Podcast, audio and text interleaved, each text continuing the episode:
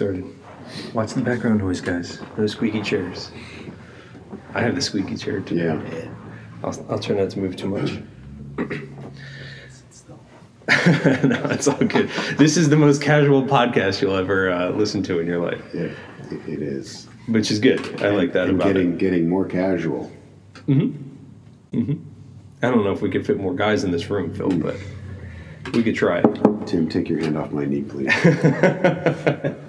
There's a will, there's a way. Well, welcome back to our fourth week of the Deeper Cut. We're here with Pastor Phil in his study. We actually have a few guests today. We, we didn't twist arms too hard, I don't think, Phil, but Not too hard. But uh, Joe answered the call. We we we shouted shouted out to Joe, and here he is. So, welcome, Joe. We also have Aaron in the room with us today. We, uh, we decided that we'd pull him in having some free time on his hands, that this was maybe a good use of, of his time. Well, maybe not a good use of his time, but no, it's not a good use of his time. Think of all the other things you could be doing. But we appreciate you spending it with us instead. Yes. So we're going to be discussing the sermon that Phil preached yesterday on uh, November 13th, which was Psalm 34. Was the, I think, ninth or 10th in the series Through tenth. um, in the Psalms for the fall. And so uh, we'll endeavor to, to spend the next half an hour or so discussing some of the uh, observations or further applications or thoughts um, that we've had in reflection on the on the sermon, and also um, hopefully get some of your insight, Phil, as you spent the week prepping the sermon and um, you know got to to pray about it and think about it and deliver us God's word yesterday. It's a great opportunity for us to learn more about um, what God is trying to teach us through His Word, and particularly through your preaching. So, uh, I wanted to start off by doing something that we hadn't done in, in previous weeks, which is just take a few moments to talk about the actual sermon prep or the act of preaching. Um, you have selected these Psalms, Phil, um, and you were just commenting off air uh, a few moments ago that it seems as though a lot of these have a, a common thread, if you will, or at least the past few, um, where they're they're not psalms of lament or even psalms of praise per se, but they're more psalms of teaching and of wisdom sharing. Last week we looked at Psalm 32, which is actually a maskil, or at least the the superscript denotes that it's a maskil. We talked about that in last week's episode. Go check it out.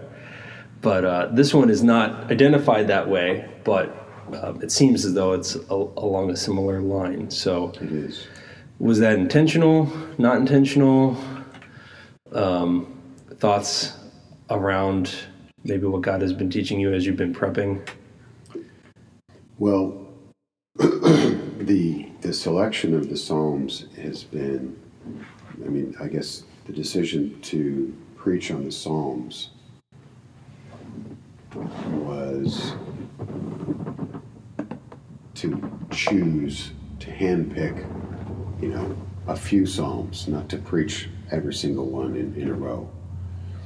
And the idea of the Psalms of my life was I guess, a little bit selfish in that I wanted to preach the Psalms that I like, or that God has used to minister to me, or that have helped me in different stages of my life, or if I if I felt the need to reconnect to a psalm.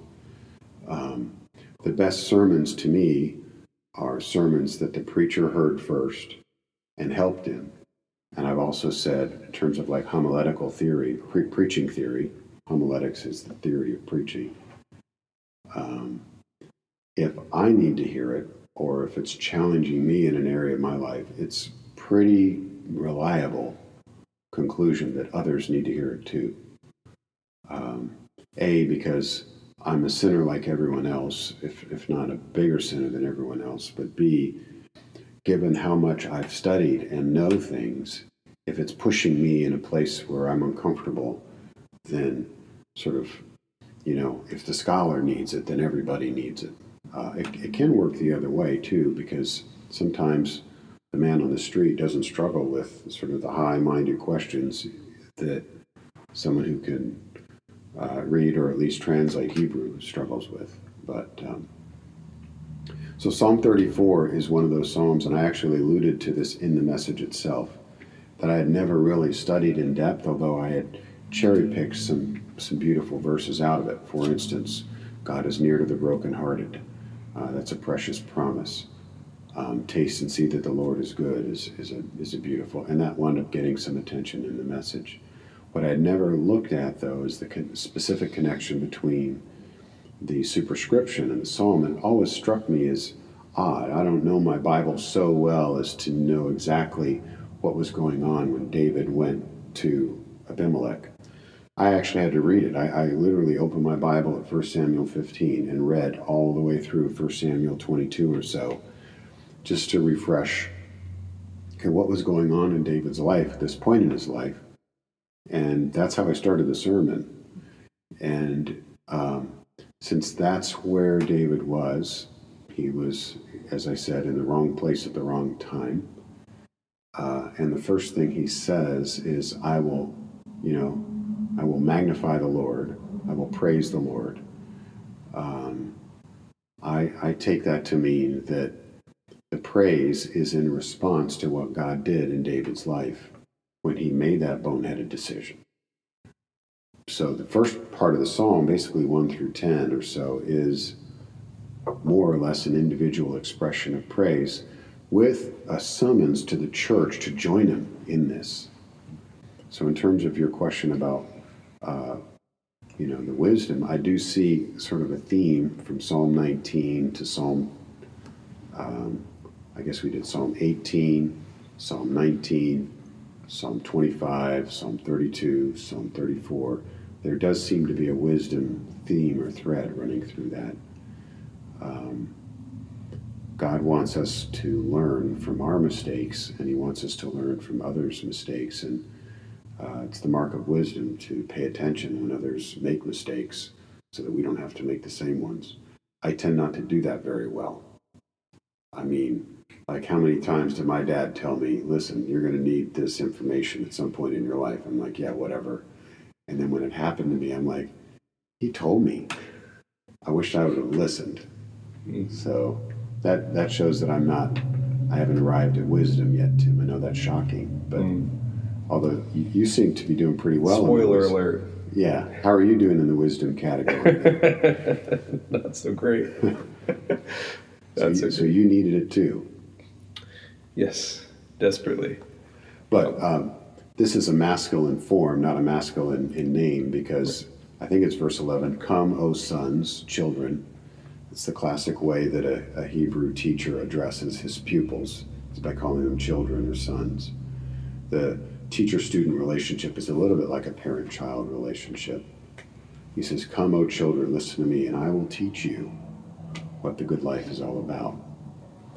Um, do we have trouble learning from hypocrites? I guess that was an implied question that I didn't answer in my sermon, but what do you think, Tim? Hmm. I mean, if these are these are resolutions of a redeemed hypocrite, did you have any trouble learning from David here, or did you kind of like, you know, if, did your parents ever say, uh, "Do as I say, not as I do"? Basically, is David just saying, "Do as I say, not as I do" here? Yeah, I mean, I would certainly say so, with the difference being that it's David. Yeah. And that it's in the Bible. Yeah.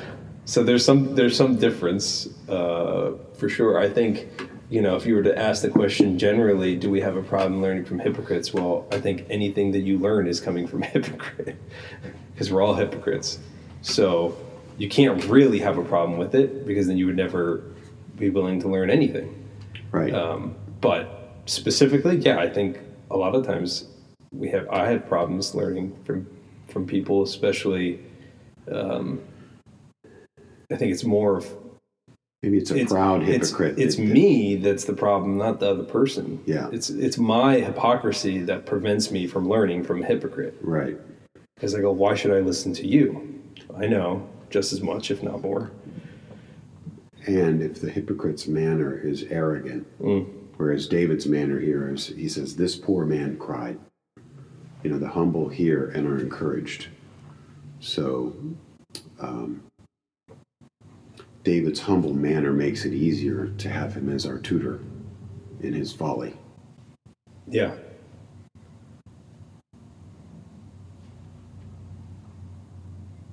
Yeah, David, David, for being a king, is pretty vulnerable. Yeah. I like this quote from Calvin even David, whose behavior, uh, uh, who even David, who is known to have surpassed others in heroism and bravery, had no such heart of iron as to repel all fears and alarms, but was sometimes overwhelmed with anxiety. Even David. So um, we had talked a little bit about that, Aaron, in, in the in the conversation before the show started, as you were talking with your wife about how David is known as this great man of God. Uh, and my, my daughter commented as well. It's nice to, to be reminded David didn't just sin once or twice, he, he actually sinned throughout his, his life as king. Hence, um, resolutions from a redeemed hypocrite seemed like an appropriate title.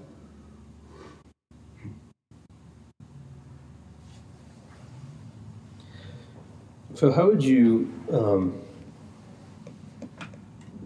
piggybacking off that? So, in, in verse 15 and onward, David speaks of the righteous, I don't know, at least four times that I count. So, how would you, like, how would he define that? Like the righteous? Because that would be something that I, would- you know, you look at it very quickly and you go, well, that seems pretty hypocritical, David. You know, you're talking about how God's going to save the righteous, and presumably you're lumping yourself in with the, with those folks in the context of Yeah, your your sin here. yeah. Yeah, so um, it's actually three times the word righteous is used. Verse 15, the eyes of Jehovah are on the righteous. Verse 19, many evils befall the righteous. And verse 21, those who hate the righteous will be condemned. ESV has it in 17 too, when the righteous cry for help. I don't know if it's a Hebrew Let's word. see, let me check here. Um, that's supplied. It's it's it's a third person plural. They when they cry for help. But you're right. It shows up in 17. Yeah. Yeah, when the righteous cry, which is to say, the people of verse 15, the eyes of Yahweh are on the righteous, and his ears are um, essentially open to their cries for help. The face of Yahweh is against the ones who do evil. He cuts off their memory from the earth, and it says, They cry out, and Jehovah hears. So who are, who are they? Well, it's the ones that he just mentioned. So, yeah. So, uh, in that sense, it is four times that it appears. It's a strong, righteous, the wicked and the righteous are a strong theme in the psalm. And it's, I guess, I'm drawn to, I guess I'm a little, I feel a little um, uncomfortable identifying myself with the good guys. Hmm. I don't know if you guys can relate to that, but um, I, I can relate to, you know, the righteous cry and Yahweh hears, because I do feel when God, when I cry to God, God hears me. And so I infer from that, well, maybe He sees me as righteous. Well, well, how is that possible? Well, only by His covenantal grace, because this is a resolution of a redeemed hypocrite. David is showing me that God hears the cries of a sinner, of poor men, of humble, of the humble. So I, I guess I kind of backed my way into the category. Hmm. So then, so I guess what you're saying is so 17, when the righteous cry for help, would be the the the teaching point from David from what he said in verse 6 about himself. This poor man cried, and the Yeah, Lord that's good. heard him. So the first half of the psalm is a is a story, uh, more or less a story of David's own experience of grace, and then the second half of the psalm is, okay, here's what you need to learn about God and God's grace, and you can you could act if you were to draw lines, you could actually connect some of the lessons in the second half to some of his experiences in the first half.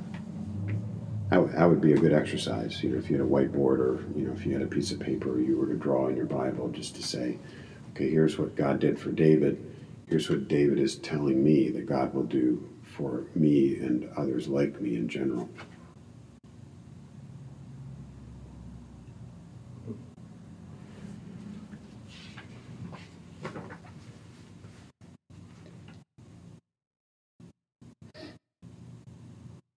So, for instance, I sought Jehovah and he delivered me. And then that's verse 4. And, and then in verse 17, Jehovah hears and delivers, right?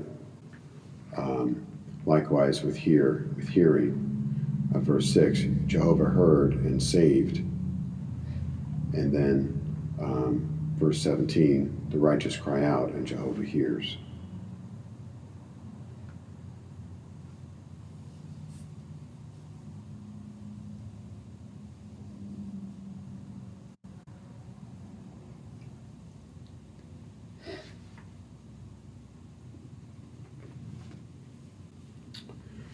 Um, I didn't get to talk about angels in the sermon, but do you guys believe in angels? Like you actually believe in angels? Not just like the things that you hang on your Christmas tree, but Yeah, sure. like you think they really exist? Is anybody, have you ever seen an angel? Is that, Not that I know of. no? I'm not sure I want to see an angel No. because whenever someone sees an angel in the Bible, it's not like they want to give him a hug. It's more like, holy crap, and they're about to die. Um, and typically, when people see angels in the Bible, they mistake the angel for God, and they're shaking in their boots and they fall on their faces. And, you know, the angel says, Don't worry, I'm not God. Which makes me wonder, you know, what would it be like to actually be in the presence of God? You know, if, if that if that dynamic is real. Well, do you see where angels show up in the psalm? Read, um, uh, Aaron. Why don't you read verse seven? The angel of the Lord encamps around those who fear him and deliver them, delivers them. So, um, do angels help us? To me, this says yes. Uh, now, the word encamp sounds like uh, like uh, barracks, like uh, uh, what's it called? You know, like like an army. So maybe David, in particular, his situation was in a military circumstance when he's imagining this or, or explaining this. Um, do you know the story of Elisha and his servant? Have you heard this before? So Elisha is the prophet that succeeds Elijah in Second Kings. Uh, Elisha asks, this is a famous statement, for a double portion of his spirit. So Elijah's the great prophet in the Old Testament. Like it's essentially Moses, Job, and Elijah. Like there's maybe Abraham makes the top five, but Elijah's definitely on the Mount Rushmore of the Old Testament. We got like Adam, Noah, Abraham, Moses, and Elijah. And that's basically it. I mean, David's a runner up. So Elijah's successor is Elisha, and there's a battle against a pagan king.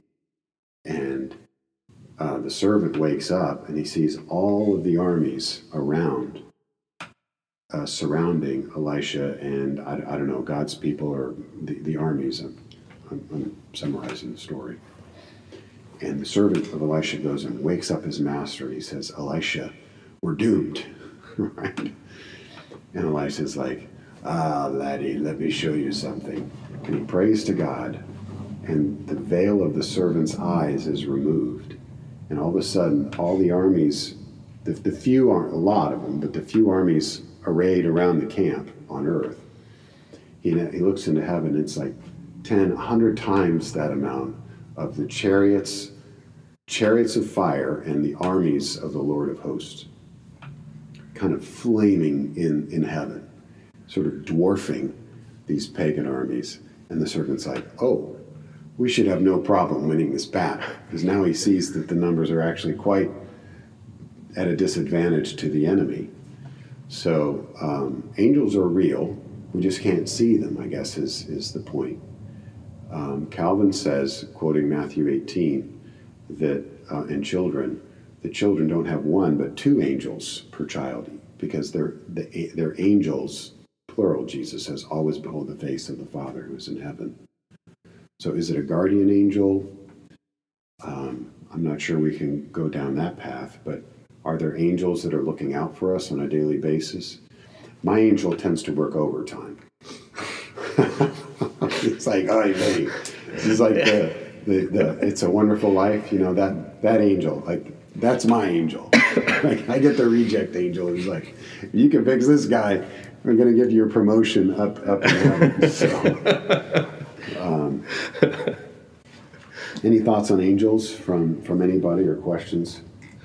I'm thinking about the writer of Hebrews who says that uh, after he compares Christ and the angels, showing that Christ is greater than the angels. Yeah, in Hebrews 1. Eh, he goes on to say that uh, that the angels are ministering spirits for the elect. So in some way, they uh, are used by God to for the sake of the elect and their salvation and their protection and sanctification. Right. And even the angels, he says that the angels uh, were the mediators of the covenant at, at Sinai. Right. So, so they were uh, by mediating the covenant, God employed them, not because God needed help, Yeah. but it.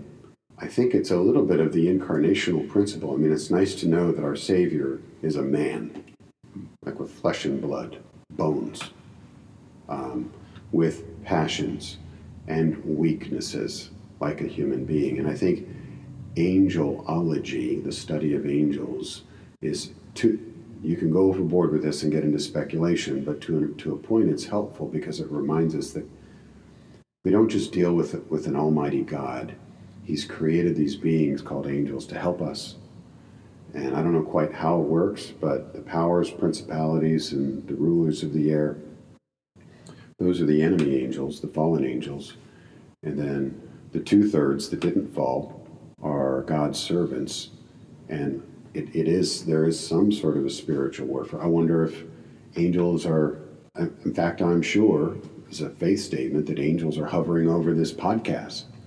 It's like, don't let them say that, Lord. That's wipe that out of, thought out of his mind. But to Abimelech, Achish, the king of Gath, did an angel sort of put put a hand over Achish's eyes, or plug his ears, or somehow, you know, stick a thought into his brain so that when he looked at David, this guy basically drooling all over his beard, and he's like, "Get this man out of my presence." And and is it through the mediation of angels that David was able to escape? I, I don't know. It's just a maybe a sanctified speculation, but um, easy to miss in, in the psalm. I mean, I didn't even mention it in the message because did, I didn't have time, but uh, it is a kindness of God to utilize or employ angels to our benefit or to our blessing. Particularly when we get ourselves in these scrapes like David did.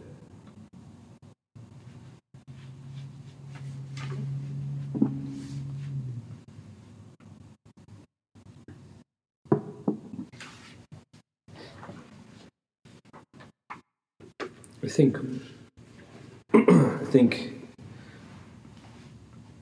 we might be prone, even reading this psalm and reading verse seven, to not stop and consider. We kind of swipe over it. Excuse me. You know, we see angel of the Lord, and we, and we just because we can't understand, and so we go, oh, yeah, probably is not not worth thinking about too much, and we move right move right along. You know, um, to our detriment. So Yeah. Yeah. thankful that we have uh, this kind of opportunity to talk about those things because Yeah. you don't. Unfortunately, the session doesn't give you two hours to preach every Sunday. That's probably good for everybody. you don't have to sit and listen to this podcast with two screaming children on either hip, Or at least one on each hip. Um, um, why do you think it took David's, maybe from your experience, um, why did it take David making such a colossal, you know, exercising judgment in such a colossally stupid way? He's the anointed of the Lord. You know, to me, this is a very gripping part of the story behind Psalm 34, and really what inspired me to, you know, the, the direction I took the whole the whole sermon. Kind of hung on this. Why does it take us making decisions, such bad decisions, to to evoke this sort of praise? Um, why can't we praise God kind of on the mountain? Why is it always coming out of the valley? And, you know, uh, figuratively speaking, out of the seedy bar, that part of town we shouldn't be in, that fight with your spouse, um, you know, another poor decision at work, getting fired, wh- whatever the case may be. Why does it take those sorts of moments of awareness where you just see how utterly foolish I am for me to praise God? Why is it? Why is that the way it works? It's a great question. Our lives would be a whole lot easier if we learned the lessons the I easy know, way. I know. And last week I mentioned the easy way and the hard way, and as I was preparing the sermon, it's like, well, David definitely took the hard way this week. He definitely took the hard way. I mean, to, to think it would be like, like um, I don't I don't know I, I don't know what the equivalent is of, of David in the United States, but um, the guy who took out Osama bin Laden, you know, if, if that man's name were known, it probably is. I don't know his name off the top of my head. Or even the president of the United States showing up at Putin's doorstep, you know, or um, maybe the president of Ukraine showing up in Putin's living room. He's not walking out of that place, Yeah. right? Um, and this is not me weighing in on the politics of, you know, the Ukrainian invasion and, and all that, but um, um, how, how did he end up there in, in, in this spectacular display of God's mercy? There's no reason David should have walked out of that situation alive. Having killed 10,000 of this king's countrymen. Yeah. Like, what was he thinking? And yet, he, you know, in 1 Samuel 21, it says, and he walked away. And, and David, it just, it's this really understated sort of, and, and David left. Hmm. Going back to just the idea of God working in, in ways that we can't see through angels and um, these different means. Like it, this story does remind us that God is at work in the world, and even though we don't see it, and we tend to forget that because you know we know how things work and we see the events of our lives.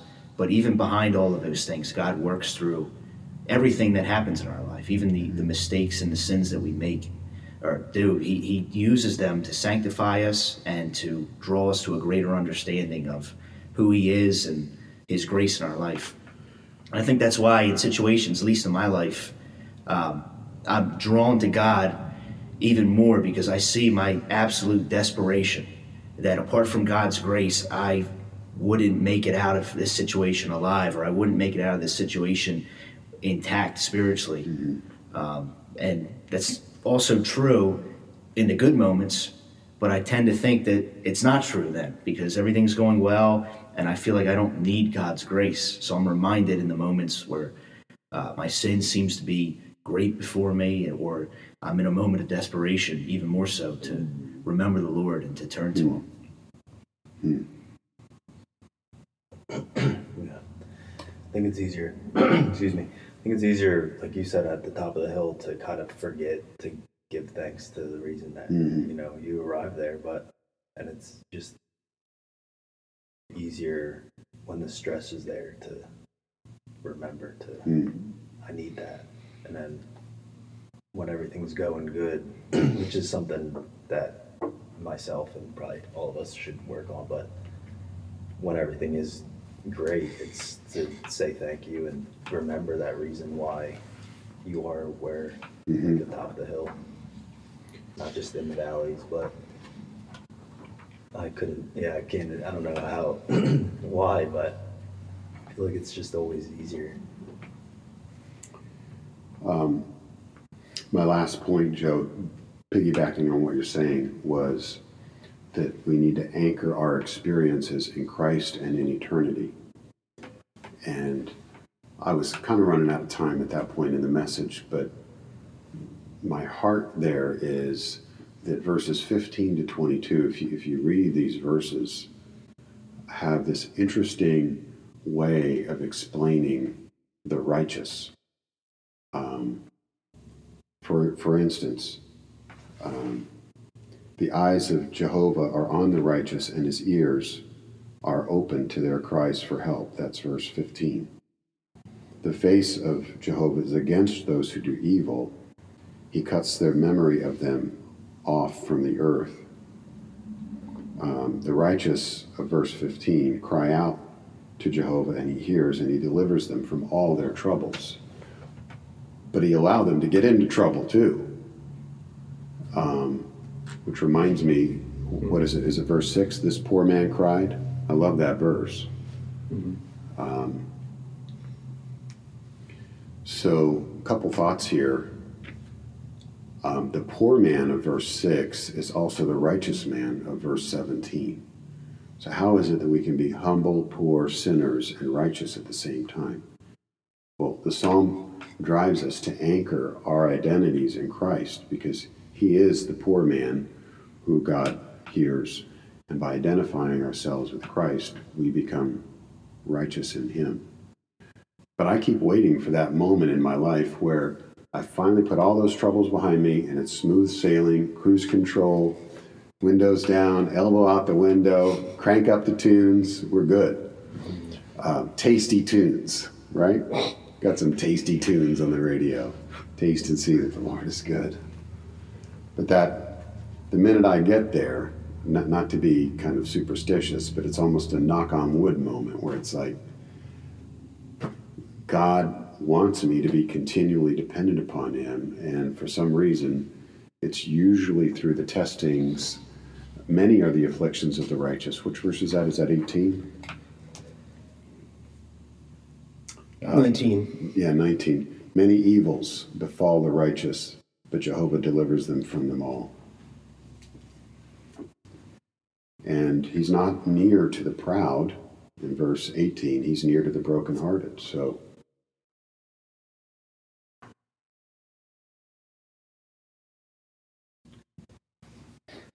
There's a, a hymn that I really love, um, Come Ye Sinners.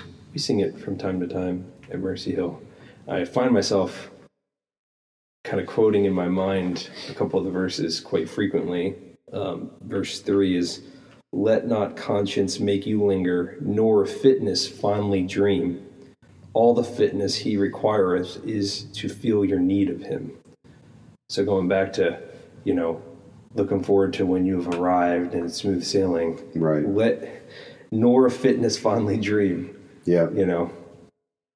Um, come ye weary, heavy laden, lost and ruined by the fall. If you tarry till you're better, you will never come at all. So we have to remember that even at the top of the mountain, it's really not the top of the mountain. It's not really the top of the mountain hmm at this point, you know. And um, the goal isn't even to get to the top of the mountain, really. It's uh, yeah, to feel your need of Him, you know. yeah. It's it's it's the realignment of I guess what I said is how we measure the good life, and then how we actually live the good life. Um, you know, what is, speaking of tasty tunes, you know, what is tasty? What is satisfying? What is good? You know, what, what brings fullness or fulfillment? That was my effort to try to help, again, s- always speaking to myself first. Um, I'm ashamed of the things that I find tasty. You know, if, if, if my, um, does, does Spotify give you like the most frequently played songs? Like you can you can hit go and it'll like it'll even like your most frequently enjoyed songs of 2021. It's like wow, I, I actually liked that song back then. You know, and it, it's weird how it sort of transports you back to that time where you were humming that tune. Well, if you look at what's satisfying you spiritually, and you, like we were each to say like our top five menu selections from the spiritual restaurant of the world and it's like you know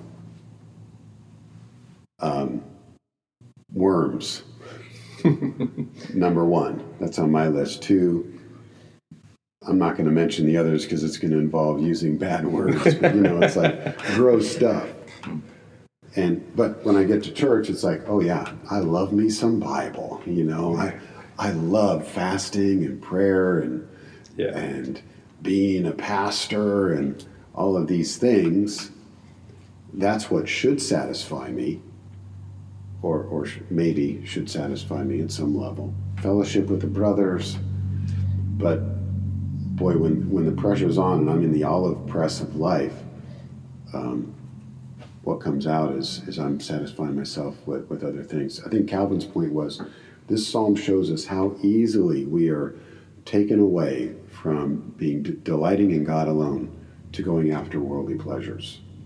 I, I think that's that's uh, David is resolving not to do that, and, and and I thank God he did because it's helping me.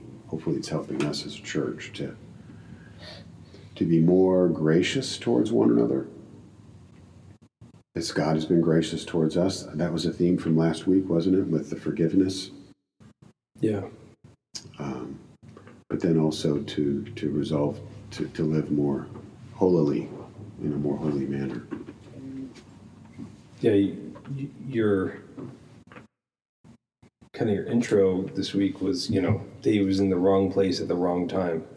And really, he put himself in the wrong place He at did. the wrong time. He did. And so I've been thinking about, okay, I can agree. I put myself in the wrong place at the wrong Yeah. time often. I thought of How that on do the I? Yeah, I thought of that on the way to church. By the way, That's, that's pretty cool. Maybe that was a angelic. Uh, it was. I think the angel kind of Inspiration dropped that there. into my earlobe with the little eardropper. but not not that we um, not that we're ever going to make perfect decisions um, or always put ourselves in the right place at the at the right time but how do we um, even do small things to to help put ourselves in a better position you know to to have a a better perspective on what is tasty. You know, what is the good life? You know, we've talked about this in previous episodes of, you know, blessed is the man or blessed is the Yeah. Um, so they're the Asherism in this psalm. Do you remember what verse it was? that was in in eight, right? Yeah. So it's the the, the other half see. of the taste and see. So Yeah. the invitation, taste and see that the Lord is good. Um, Polly loved that part of the sermon, by the way. She loves food. You know, we're a food household here. I think one of our kids said that her greatest joy is to be involved in making good food for for people. And uh, if any of you have sat at our table, it's like the food channel. It's like, man, I don't really like the way these green beans turn out. Little, little, not quite al dente or whatever. You know, it's like, oh my goodness. But uh, the picture of the banquet. By the way, the image in my mind was the image of that banquet table in in that uh, one of Lewis's Narnia books. Voyage of the Dawn Treader. Was it Voyage of the Dawn Treader? Yeah, I was thinking about that this Were you? morning. Yeah, yeah. It's the the banquet that gets replenished every night. Those creatures come in. Have you read this, Joe? This, these books. These are these are if you like uh, we read them to our kids. So I'd recommend getting a set of the Narnia seven books, and even if they're not old enough to understand, you can give your daughters maybe old enough to color in a coloring book while you read to her a couple pages out of Narnia, and she'll, she'll become a fan for life. So. Yeah, I thought I thought of the same thing. I was looking it up on my drive over here Wow. today because Okay. I couldn't remember what chapter it was in. okay. It's my favorite of the Narnia books. Is it because of the uh, feast scene? I like everything in that in that Yeah. one, but I do particularly like that that aspect. It's towards the end of the story, and I won't give away. You know, Okay. go go read it for yourself. Uh, you'll enjoy it. But there's the banquet feast, at this Yes. huge table, Yes. and um, That, they find themselves at this table, and there are a couple of guys there that are asleep indefinitely. Again, I won't give any spoilers Oh, away, that's but true, that's they're, they're trying to determine how did this food get here, and why is it like it's like the best food that they've ever seen in there. Yeah. and this is Narnia, so it's like Right. there's great stuff everywhere. Right. And they find out that it's Aslan's table, Ah, right. and Aslan has prepared the table, and he replenishes the table um, every night. See, this is why we need the podcast because there's no way I would have been smart enough to think of that story or tell it half as good as you told it. I was thinking to myself, man, how could that have been turned into a sermon illustration uh, for the next time Psalm 34 comes rolling around? Yeah, the next time. So, but the second half of verse 8 is the Asherism. Ashrei means happy. Asher is one of the names of the 12 sons of Jacob. Uh, it's also the And name my of dog. your dog. so, is he a happy dog? Uh, he tends to be. Okay. Okay. Um, a friend of our church has a son named Asher, and, and I'm really proud of him for choosing that name. Um, and jealous of people who have an Asher personality. I tend to be a little more reflective. I mean, I, I can be happy. A couple times a year at least, I'm happy. um, but um, so the Asherism is the way to be happy in the world as it is, not just as we wish it were. Although there's an interesting overlay as we've mm-hmm. talked about this. But an Asherism or a Macarism, the New Testament version of it, is an invitation for the best way of living in a sinful, broken world. That's my definition. So, the Asherism here, the invitation is Blessed is the man who takes refuge in the Lord. The best way to live in the fallen world is not on, Joe, to your point earlier, not on our own, running on our own self sufficiency, you know, fueling our own tank and patting ourselves in the back and climbing our way up the, the corporate ladder or the entrepreneurial ladder or any other ladder that's out there. But taking refuge in God and not being ashamed that we're not strong. You know, this poor man cried, is verse 6. So freely identifying with the humble of verse 2. You know, let the humble hear and be glad. That's the best way to live.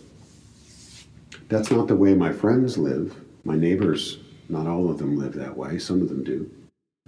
Um, I think I get into a, a habit of competency, even as maybe particularly as a preacher. This Sunday was an exercise in kind of making fun of my competency because I had no manuscript and I was short on time.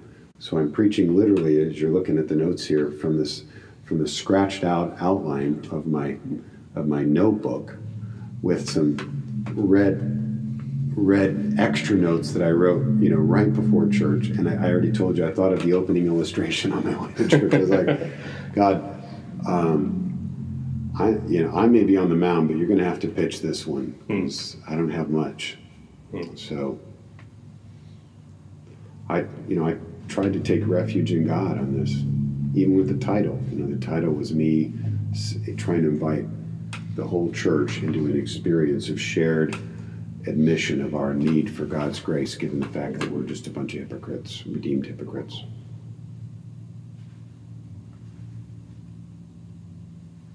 Yeah.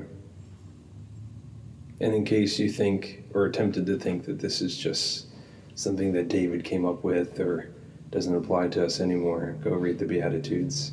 Exactly. maybe you need to have a chapter in your book Yeah. for the Psalms and the, I, I think so. the Beatitudes. Yeah, yeah. The, the book, I collect books with the good life either in the title or in the subtitle. I've got about 10 of them working right now, so I do want to write that book. And it's all over the place. And what's, what's frustrating is that it's neither the life that we can create ourselves, that's kind of the Stoics version of the good life. Just work it out and you'll get there. But neither is it kind of the dour, kind of, I said reflective, introspective, sort of depressed. You know, it, it's it's a good life. Like it's a it's a hap. Uh, the, those who look to him, their faces are are radiant. Is that verse nine? Verse 5. Verse five.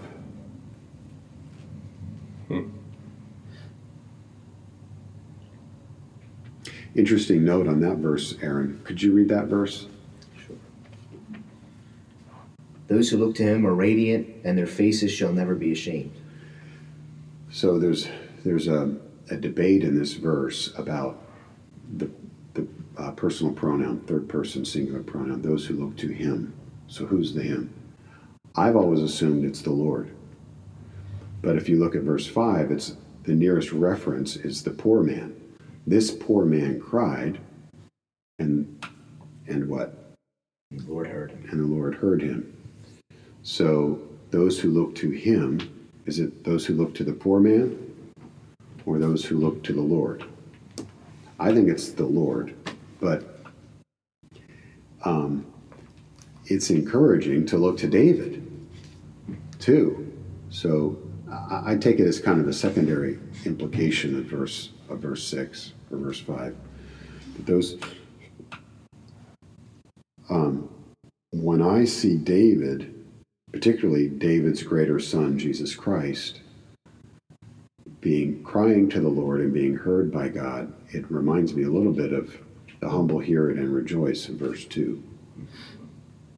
So, Kind of reminds me of Moses as well, who, when he met with God, his face Yeah. was. And then Christ in the Transfiguration, yes, uh, who also, when he met with Moses and Elijah, just he shone like the sun. right, And the writer of Hebrews even says he's the radiance of the glory of God. right. That's right.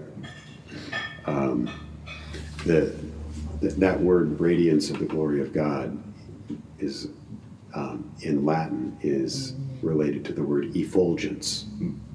And one of my favorite characters in church history, this is sort of footnote in the footnote here, Tim, is Refulgentia of Aspergia, who was a student of St. Augustine and continued Augustine's teaching on predestination after Augustine died.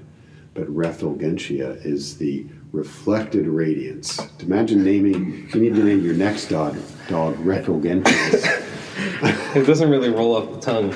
No, no, it doesn't. But it shines. Oh man. You know that our time is about up when we start. I was going to say it's that, that's either, um, yeah, we're either going to put it in another quarter, or we may need to tie it off right there. There's another podcast I listen to, and every now and then they'll they'll get down on one of these tangents and they go, "Cut that! Cut that! Cut that! Cut that!" Oh, So we we need a a slogan of some okay, type. okay. This is when we we stop it.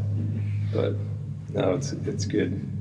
What about if you need some guidance? Like, what would you recommend to if you wanted to seek what um what should be tasty, like something Hmm. we can like read on our own or something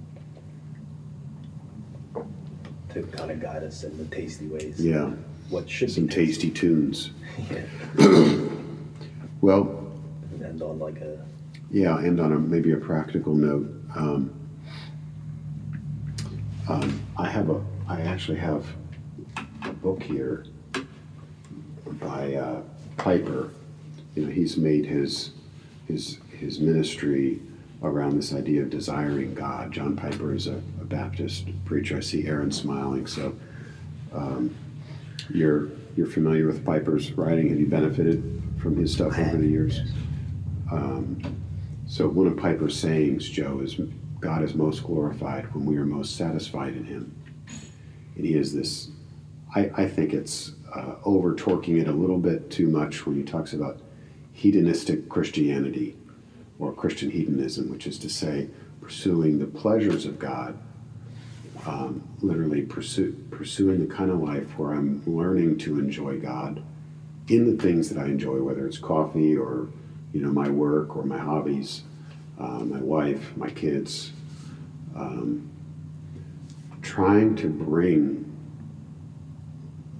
the good gifts in my life kind of almost like opposite poles of a magnet sometimes it feels like bring them into congruent alignment with my walk with the lord um, which is the work of a lifetime i've found um, it's also extremely humbling because the only way that i can really enjoy life as as i'm living it is as a poor humble sinner redeemed by grace so, reading a book like this, and the book is "When I Don't Desire God: How to Fight for Joy." To me, that's that's a good resource. A lot of Piper's materials, but I like this because of the negative aspect of it. So that's one good resource. What do you think, Tim? Would be a, a practical resource that people could, they wanted to dig deeper on how to. You mentioned a book in the sermon um, yesterday from Ed Welch, "When People Are Big and God Yes. is Small." That's that's a Yeah. good book. I've read that a couple times. Yeah, I'd recommend that one. It's a little, not exactly what you know. it's it's on the self help side, and it's very practical, um, and it gets at this indirectly because by getting out of people pleasing, you get sort of you can hit the reset button on enjoying God the way He wants us to enjoy Him. So that's another good recommendation. Thanks for Well, you made the recommendation. I yeah, you you reminded remind, remembered. What, what do you think, Aaron? What's helped you? Is there a particular book or study that's helped you learn to enjoy God or to refine your taste buds? I think even just one of the things you talked about yesterday in the sermon, uh, where David says, "Magnify the Lord with me." It's not that God, God's infinite. He doesn't need to be made greater. He doesn't need us to add anything to him. But we need God to become bigger in in our eyes, our spiritual eyes, every day. Um, I think one of the ways we do that is by hearing the, the word preached, by reading the word, by praying, by having fellowship.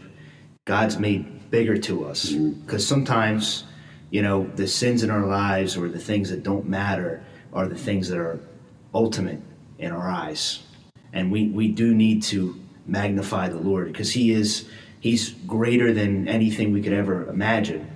But sometimes to us, He's small. Not that He's small, but we view Him as that. So I don't know necessarily a particular book, but just the constant practice of putting Christ before our eyes and beholding His glory um, daily and even moment by moment, and being reminded of the fact that He is uh, our Savior. He, he loves us. He cares for us, and that when we taste and see that He is good, we're never disappointed.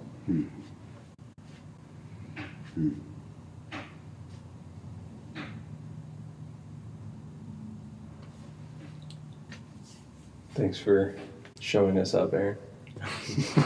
Well, well said. It was well I put. Can't, can't say anything else No, after it was, that. it was well put. yeah, very, very timely and uh, well put, and uh, with the, with the with a sweet spirit too. Absolutely. If you're hearing this and you don't have a church to go to, or you're interested in knowing more about what Aaron's talking about, um, you know, we would invite you to come visit with us at Mercy Hill. I don't know how widely this will get listened to outside of our our congregation, but once it's on the interwebs, you know, who knows? So, um, you know, again, our our our uh,